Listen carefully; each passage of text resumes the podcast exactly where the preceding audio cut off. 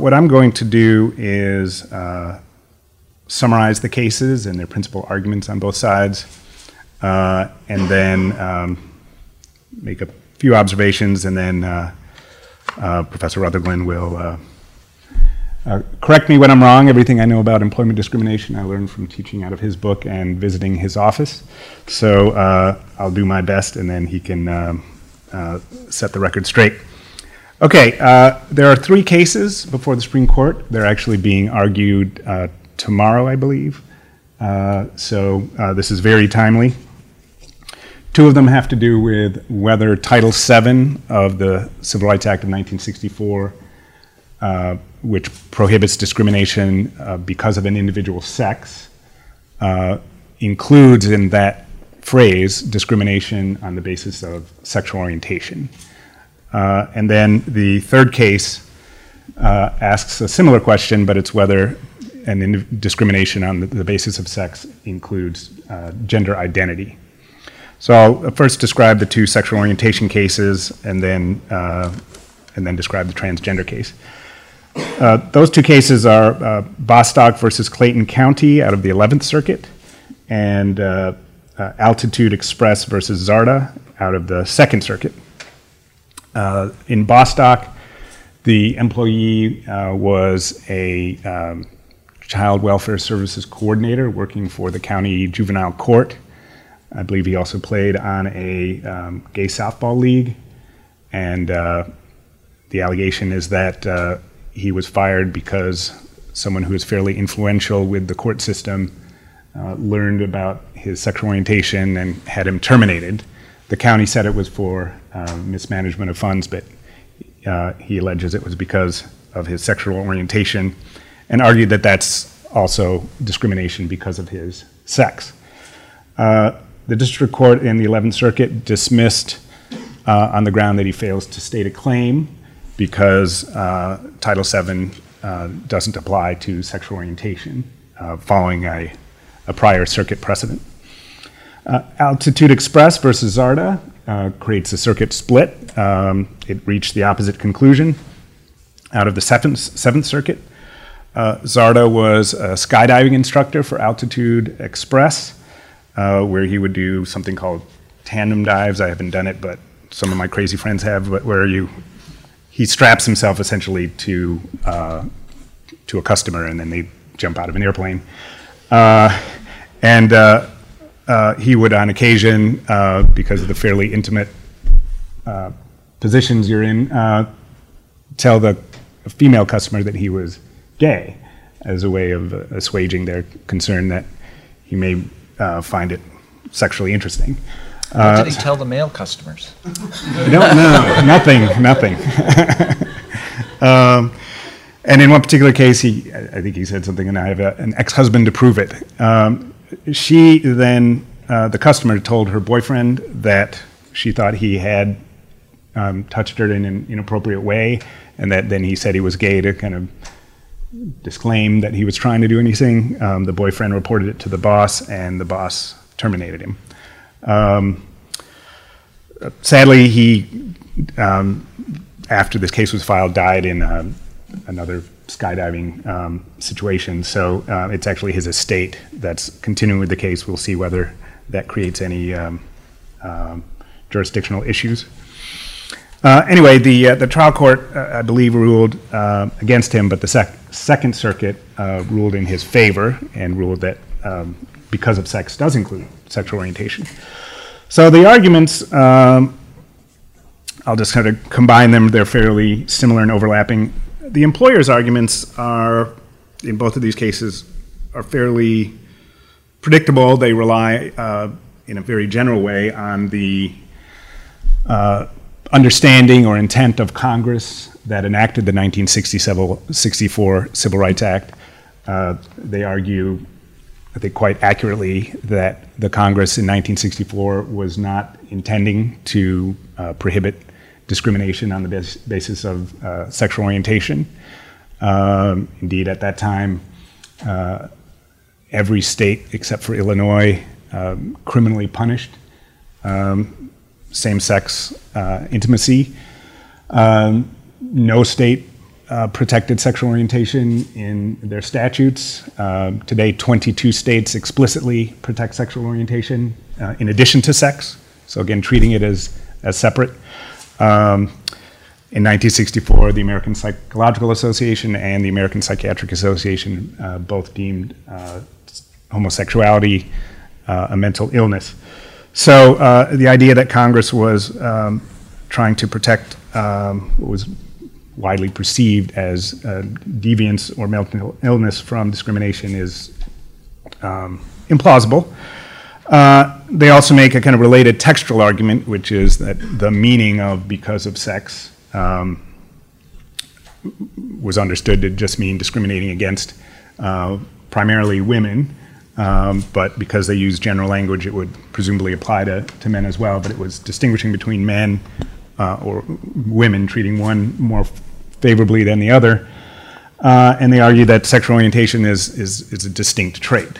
So, for example, in uh, either of these cases, uh, they say that uh, um, the employer was perfectly willing to hire men uh, and was perfectly willing to hire women, uh, but not gay men or gay women. So the difference is sexual orientation rather than sex. Um, and then they make a kind of comparative, these are all kind of related of a piece, but a, comparative argument where they say that um, the difference between how they treat people is basically they treat gay men and gay women the same, straight men and straight women the same. Uh, so it's again sexual orientation that's turning it. They say it might be different if, for example, um, the county was willing to hire lesbians but not gay men. That would be sex discrimination. But so long as they're um, distinguishing between men and women who are otherwise similarly situated, other than their sexual orientation, it's sexual orientation, not uh, sex. The employees' uh, counter arguments, which have um, failed for many decades, but have uh, recently, just in the last couple of years, uh, gotten traction first in the Seventh Circuit and now in the Second Circuit. There's three uh, associational, second comparative, and third sex stereotypes. Again, you'll see that there's a degree of overlap because ultimately the, the statutory question is, is whether sex played a motivating role in the discrimination. But these are kind of analytical tools or evidentiary tools for, uh, for establishing that claim. I'll start with the associational, even though it's maybe less direct than comparative in part because I think it's the, the longest standing argument and it draws on uh, race cases like Loving versus Virginia. Um, which in 1967, as you know, struck down Virginia and um, 15 other states' bans on interracial marriage. Now, the Commonwealth of Virginia had argued, drawing on earlier Supreme Court precedent, that so long as the races were treated uh, the same, there wasn't race discrimination. They said because blacks and whites were both prohibited from marrying each other, uh, this didn't constitute race discrimination and therefore didn't have to satisfy the higher level of scrutiny applied to race discrimination, strict scrutiny uh, for anyone else in the class is uh, what the court applies to uh, um, racial classifications. It's, it's virtually invalidates the law uh, almost every time. And the Supreme Court said, no, we do apply strict scrutiny and strike this down because uh, regardless of whether it treats the races the same, on the individual case, it distinguishes between legal and illegal marriages based on the race of the parties. So before quoting them, I'll just kind of paint the picture. So they're sort of saying, look, if you have a black and a white woman, or a black and a black woman, fine. Black and a white, or white, a black man and a black woman, that's fine. A white man and a white woman, that's fine. But in the case, you had a white man and a black woman. That's and that's what's illegal. So when you change the race of one of the parties, it turns it illegal. Uh, to quote the court, uh, the Loving Court, the court said, There can be no question but that Virginia's miscegenation statutes rest solely upon distinctions drawn according to race. The statutes proscribe generally accepted conduct if engaged in by members of different races. So it prohibits what's normally accept, accepted, marriage between two consenting adults, um, but it makes it illegal if they're of different races. So courts started to, or advocates started to draw on this first in the same-sex marriage context, um, and it actually prevailed in 1993 in a case uh, in Hawaii. Uh, got the Hawaii Supreme Court to recognize same-sex marriage as sex discrimination uh, under the, the Hawaii Constitution, uh, because again, it's a similar move that uh, you have what would be a legal marriage becomes illegal if you change the sex of one of the parties. Only instead of changing it from, you know, instead of it being same race okay and then different race not okay, it's uh, different sex okay, same sex not okay, but it's still uh, changing them. So to take the loving quote, but I'm only changing the word sex and changing the word different to same, uh, the, it would say something like, there can be no question but that um, Virginia's marriage statutes rest solely upon uh, distinction. This would be laws against same-sex marriage. Um, rest solely upon distinctions drawn according to sex. The statutes proscribe generally accepted conduct if engaged in by members of the same sex.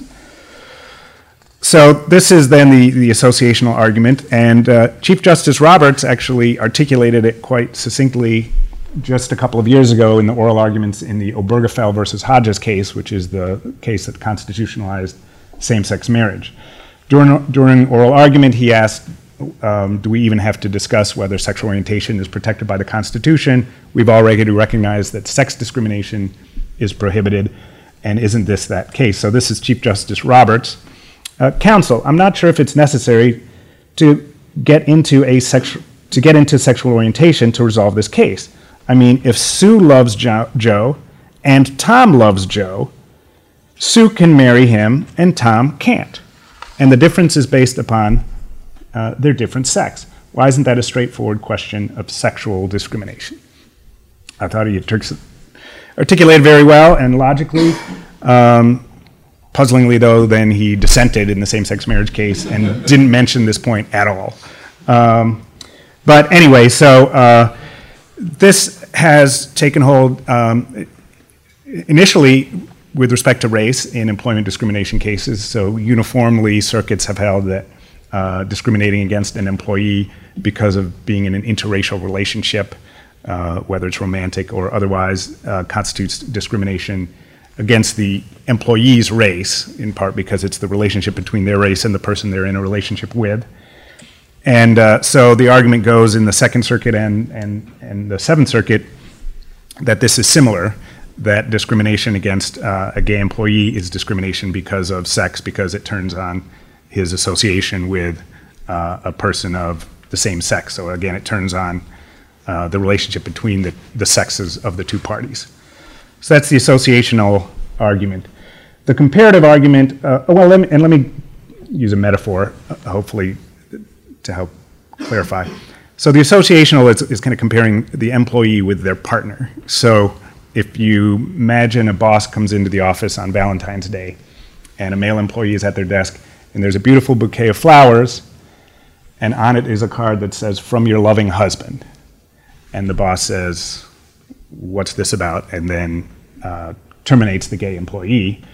Um, association would be because the objection is male employee with male spouse, the association uh, between them. Comparative is looking more to the employee compared to another employee. So um, there, the uh, the metaphor would be you come in and there's a male employee and a female employee. They both have flowers on their desks, and they both say from loving husband, different husbands. but uh, um, that's a different. That's a later case. Um, so anyhow, uh, so then the idea here is the only difference between these two employees, the gay male gets fired, the the straight female doesn't, is the only difference is their sex. They both have flowers from their male spouse. Uh, so that's the comparative, and you know, then applied to these cases, the idea would be that um, if the gay male uh, employee had a, um, uh, if, if, if another employee had a, a male romantic interest or husband, if it were a female employee, that would have been okay, but because the skydiver's male with an ex-husband, a female with an ex-husband would have been fine. A male with an ex-husband is not okay. Uh, Okay, and then um, the third is sex stereotypes, and this draws from a case called Price Waterhouse versus Hopkins, uh, which is a 1989 case in which um, Ann Hop- Hopkins is denied a promotion to partnership in an accounting firm uh, because she behaved too uh, aggressively. Um, and the argument was that um, a male who behaved the same way that she did would have been uh, promoted, but they objected to a woman acting in the kind of aggressive, um, aggressive way. Uh, and the court held that uh, that constituted sex discrimination, um, you know, literally because, but for her sex, a male behaving the same way, she wouldn't have been promoted. But the court talked about sex stereotypes that you can't impose and penalize women for acting uh, in a way that doesn't conform to uh, a sex stereotype.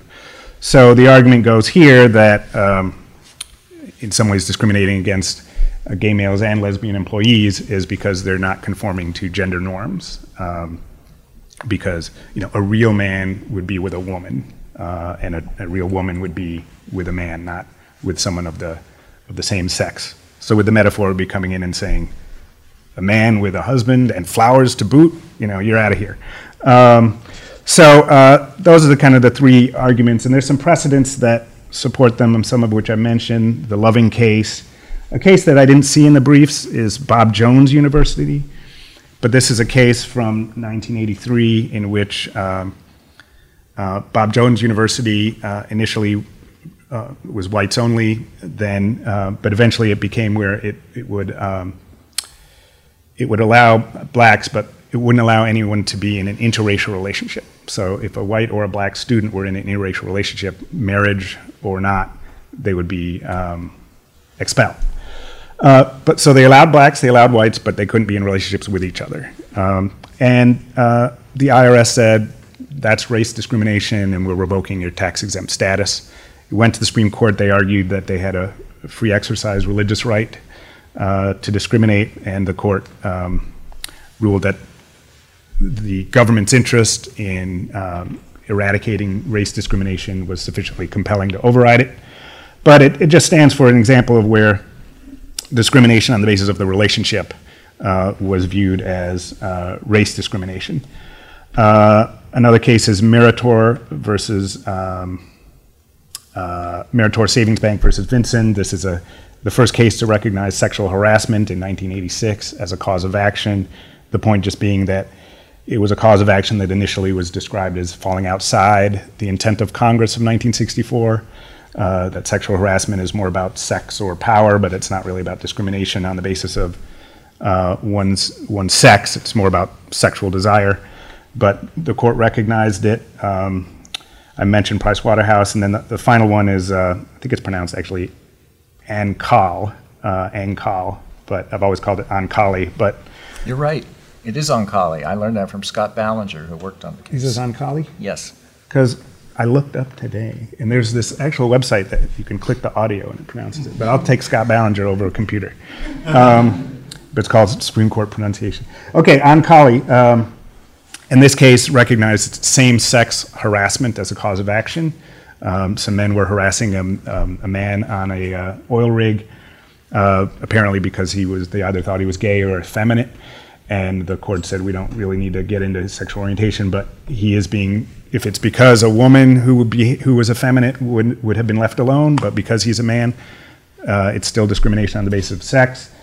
And uh, part of why it's cited a lot is uh, Justice Scalia wrote that um, even if um, male on male harassment was not within the uh, purpose of Congress in 1964, it's the provisions of our statute, not the, their principal uh, the principal problem they're trying to address that, that we're governed by. So he's saying it's text trumps uh, sort of purpose or anticipated application. Okay, uh, those are the two uh, sexual orientation cases. I can be uh, briefer with the transgender case in part because a lot of the arguments are um, similar. This is Harris Funeral Homes versus EEOC. Um, out of Michigan, uh, a funeral home terminated Aimee Stephens, who had served as the funeral director for six years, under uh, presenting as a male under the name Anthony Stephens, when uh, she told uh, her boss that after vacation she was going to become, uh, she was going to present as a woman, uh, he terminated her um, um, based on his, uh, he says, his religious beliefs. So, um, so her claim is that discrimination on the basis of uh, gender identity is also sex discrimination. Uh, and the EEOC inter- um, brought the case. I think she's now intervened as a, as a party, in part because the EEOC now is kind of left hanging because the, um, the Justice Department now, which represents the EEOC before the Supreme Court, has switched positions. The EEOC was ruling in the employee's favor, but now under um, the Trump administration, the Justice Department is is ruling in the, is taking the employer side. So um, so she has intervened as a party to adequately represent her interests. Uh, and here, you know, the employer's arguments are, are, very similar. Congressional intent wasn't about gender, gender identity, that, uh, similar to the um, sexual orientation. One additional point that the employer uh, argues in this case is uh, there are a line of cases, notwithstanding Pricewaterhouse versus Hopkins, that do allow uh, different dress and groom standards to be imposed on male and female employees. They can't be too burdensome on one sex or the other or too degrading, um, but they have upheld, for example, the Ninth Circuit upheld uh, imposing um, where women have to wear makeup and jewelry and men have to be clean shaven and not wear makeup and um, and and the, there's some split among circuit courts on that issue, but several have upheld these dress and grooming differences um, notwithstanding Title VII. Uh, and notwithstanding that no court would probably allow different dress uh, requirements based on race, even though the statutory language is the same. So there's kind of this carve out. And the funeral home director said, well, she said she's going to start coming to work dressed as a woman, and he actually did have a clothing policy that said men have to wear pantsuits, women have to wear skirt suits, and so the employer said that that's violating dress and groom standard. That was in the question presented. The Supreme Court made the question more general, whether transgender identity is protected um, under Title VII. So it's not clear how much that that argument will actually uh, play out um, in the case. And then the employees' arguments are also similar, but I think in some ways more straightforward. It's because in some sense, it's just, of course, this is about sex. Um, the employer actually said he said he's going to start coming to work dressed as a woman. So he's he's saying that a man cannot come to work presenting like a woman. If she were a woman coming to work presenting as a woman, uh, that would be fine. So it's really kind of straightforward. And it really doesn't matter uh, analytically whether you take his position or her position as to whether she's a man uh, uh or a woman. His position is he's saying she's a, he, he's, he's saying it's a man who, and I won't allow a man to dress mm-hmm. like my women employees. So that's sex discrimination because he would allow the women to. And she says, I'm a woman. Uh, so, by her argument, um, if I were assigned a female sex at birth, you would be okay with me presenting as a woman. But because I was assigned a male sex at birth, you're not. So, again, it, it, it, it still distinguishes in some ways because of my sex. Uh, and then there's also that's comparative. There's also the, st- the stereotype argument that you know um, a real man is always a man um, and will always present as a man. So that argument is fairly similar. So some concluding observations. Uh, I think there's a kind of challenge that this case presents for both conservatives uh, and uh, liberals. For conservatives, uh, who typically believe in uh, stricter adherence to text and more formalist approaches. Uh, this case is tending to re- reach results that um, are inconsistent with, with many of their um, policy perspectives. Uh, so, you know, notwithstanding their argument about public meaning of the text, there really is a pretty strong textual argument to cover sex, uh, to cover sexual orientation and gender identity. Um, this is including um, that um, textualists and originalists in the last decades have made a concerted point of saying it's not about the intent behind the legal the drafters of the law it's what the public meaning of the law is and that's actually what the lower courts have relied on as well the, the formalists below that have ruled in the employer's favor. They say it turns on the public meaning, uh, what it would be understood to a reasonable observer. Uh, but that actually means that the question isn't whether Congress was anticipating this. Uh, uh, originalists today say it's not about expected applications. It's about what's the meaning of the term, the semantic or linguistic meaning in the statute or constitution, and that may have applications that the drafters actually don't agree with. So one example is Brown versus Board of Education. Uh, there's many originalists will, will, acknowledge that the framers of the 14th Amendment in 1868 thought that would have thought that separate schools for black and white would be consistent with equality. Uh, and um, so expected application would allow for separate but equal schools.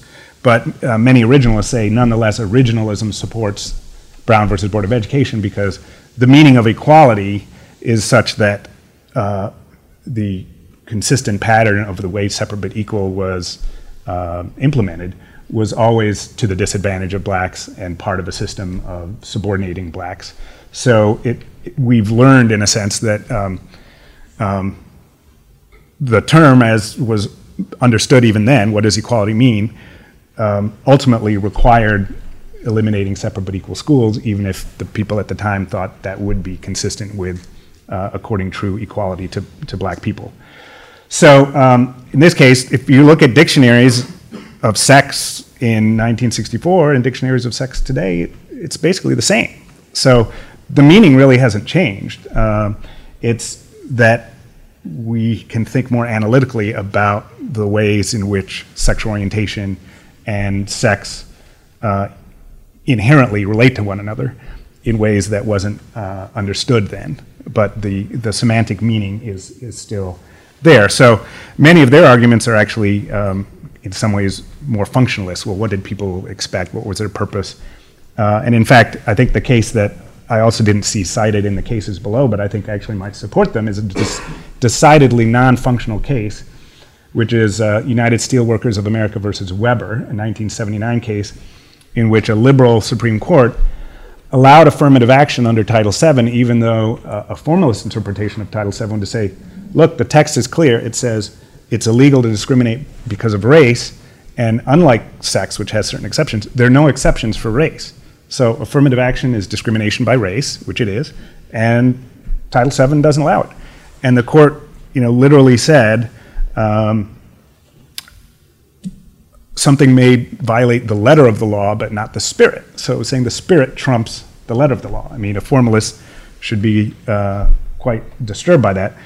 But in some ways, that's tempting to um, sort of social conservatives in this context because it's, it's more looking to kind of the purpose, the spirit of Title VII, which was about discrimination primarily against women, than uh, discrimination um, against gay males and lesbians. Um, for liberals, you kind of have the converse challenge, which is they're now hypertextualists and saying, you know, we've got to go with the text and not what the purpose was, and um, and that may get them what they want in this case, but uh, to what extent is that consistent with uh, how they want statutes to be interpreted because often text doesn't allow for reaching unforeseen challenges that liberals often would prefer a more functional approach that can reach uh, to address. Uh, and in some ways, I think it reveals a certain, for me at least, inadequacy or unsatisfying account uh, or nature of formalism. Formalism can have certain value, uh, formalism meaning more adhering to text and, and dealing in kind of categories. Uh, it can provide clarity and precision and predictability.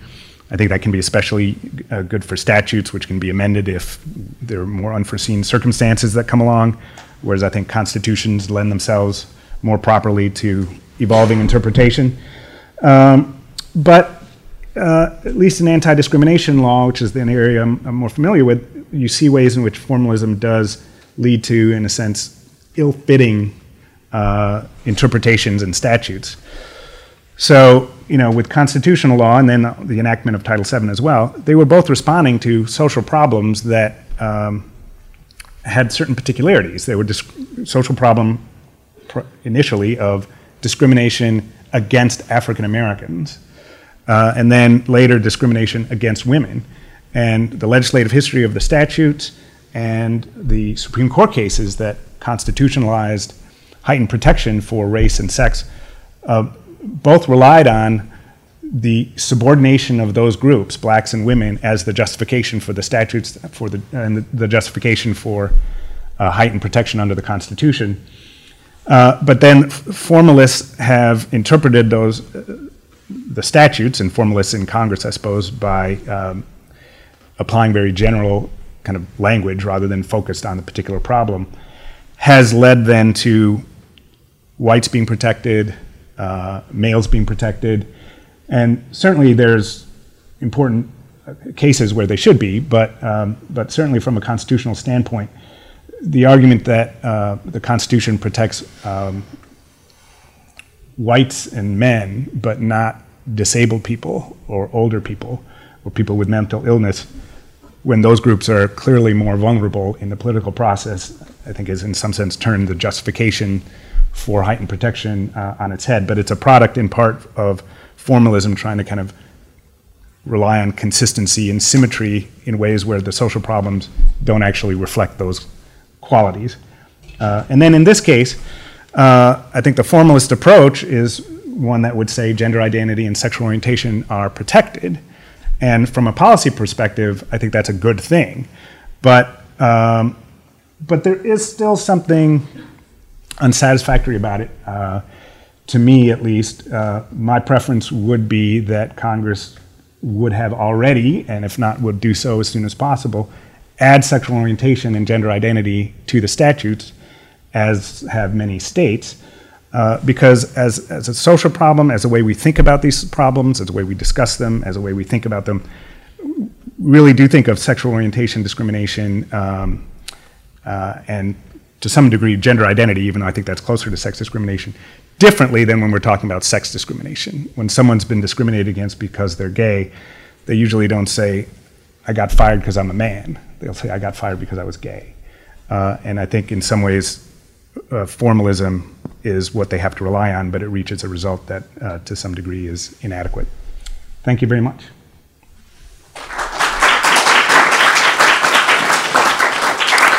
Uh, so I want to say how pleased I've been to uh, work in employment discrimination law uh, with Kim, and I'm very grateful for his uh, close analysis of these cases. I'm going to take a much more abstract view. Um, as he said, especially towards the end of his talk, um, the argument in these cases turns a lot on formalism, by which I mean exactly what the text of Title VII of the Civil Rights Act of 1964 says.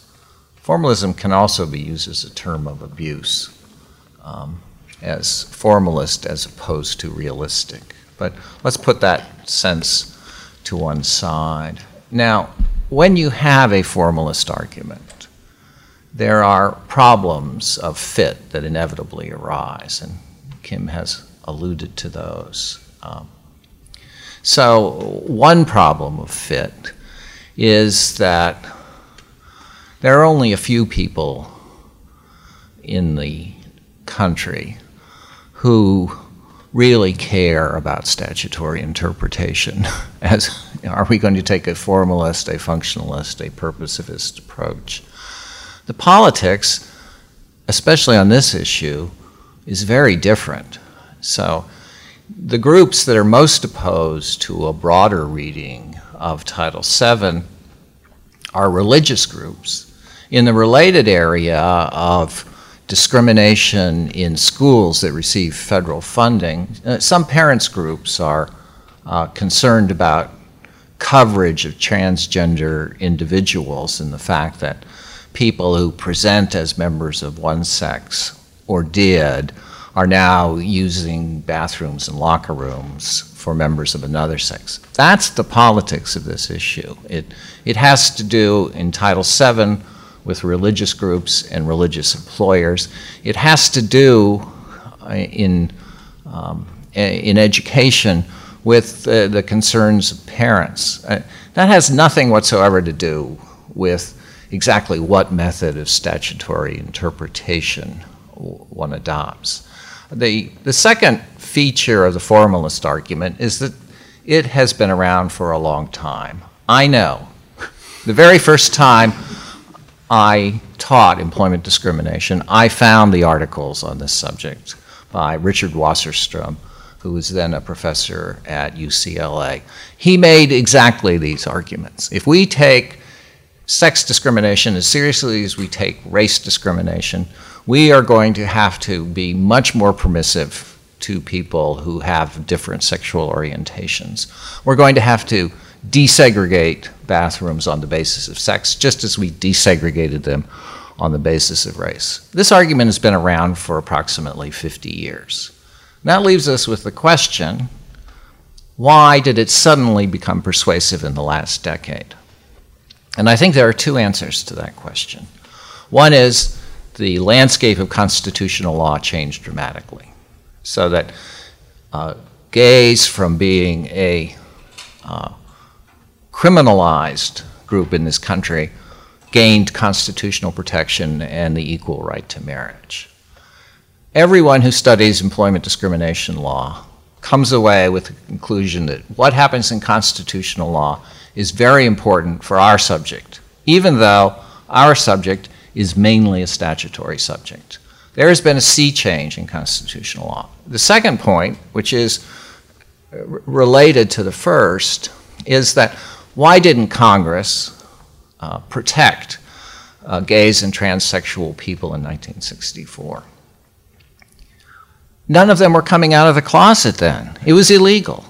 And very few, uh, even if transsexuality itself was not prohibited, my sense is that it was not nearly as prevalent or as publicly acknowledged as it has been in the last decade.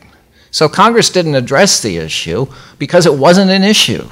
Uh, it's not that, you know, uh, Congress would have prohibited discrimination on the basis of sexual orientation or uh, sexual identity. The issue just never came up. And that's a perfectly good explanation of why it took sex in a direction, it understood it in a direction that is really quite outmoded by our standards. If you doubt me about this, and you might, go back and read the debates over putting sex into Title VII. They are the most sexist, you know, condescending arguments that male lawmakers could make on that occasion. Uh, so Congress didn't think that seriously about the implications of what it has done, and the issue just didn't come up. So I am persuaded by the formalist argument, but I have to acknowledge it is going to raise a lot of political hassles. All of the statutes, both state, local, and the federal proposed legislation, create large exceptions for religious institutions. So those statutes which protect gays, lesbians, transgender people, all say we're not going to force this down the throats of religious institutions. They get a very broad exception. So, what we can expect if the Supreme Court rules in favor of a broad interpretation of Title VII, is language acknowledging the need for broader interpretation of the exceptions in Title VII. Those are principally for bona fide occupational qualifications on the basis of sex. You can an- anticipate that it will receive a much broader interpretation. Alternatively, if the court rules against a broad interpretation of Title VII, we can expect more legislative pressure to enact uh, an amendment to Title VII, goes under the name now as the Equality Act. Um, and it almost passed. It, it, made it through the House, but it didn't make it through the Senate in 2008.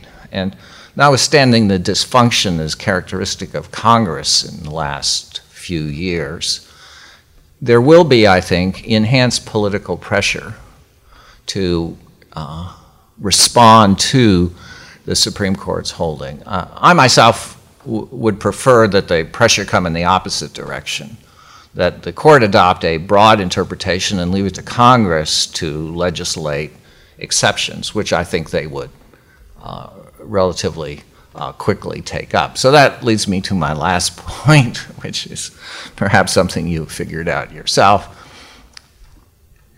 The vote is going to be close. I think the, the proponents of a broad interpretation of Title VII can count on four votes. You can figure out who they are.